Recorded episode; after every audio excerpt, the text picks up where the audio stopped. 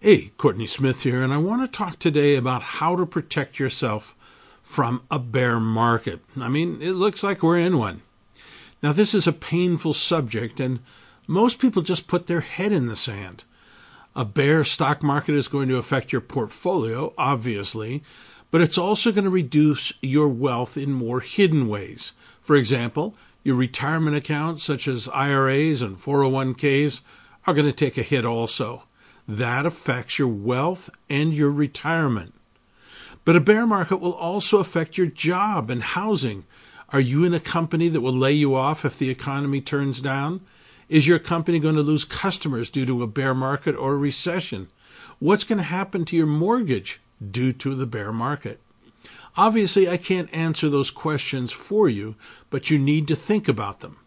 So, how can you protect yourself from a bear market? Most likely, you have a portfolio of stocks. The first thing to do is to put in protective stop losses on all the stocks to make sure you don't lose a lot of money. A little loss is okay, but we never want big losses. A lot of people lost half their money in 2008. In fact, you should only be holding stocks that are in bull markets. Period. If they're not going from the lower left to the upper right on the chart, you probably should get out of them. I know it can be hard to get out of positions, but remember that you can buy them back later at a lower price. But you need to protect yourself right now and think about buying the stock back later. Next, we need to put on some hedges.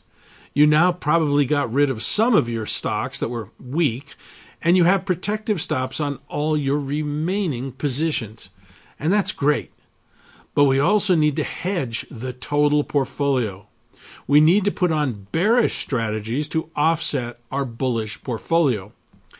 The three most common ways of doing that are to buy inverse ETFs. These are ETFs which go up when the market goes down. We can buy puts on the SPY, and we can short sell the SPY. These are the three core strategies to hedge your portfolio. For example, let's say we have a $100,000 portfolio. We would then want to say buy $100,000 of an inverse ETF to hedge our portfolio. Now we don't really care what happens to the stock market. If the market goes up, we'll make money on our stock portfolio, but lose on our hedge and vice versa. The point of the hedge is to insulate you from market movements, not make money, but to insulate you from market movements. The amount of the hedge is determined by the hedge ratio.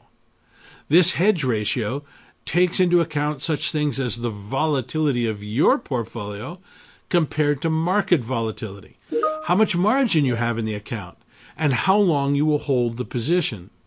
Unfortunately, the exact calculation of the hedge ratio is beyond the scope of this article. The timing of when to put on and take off the hedge is obviously also very important.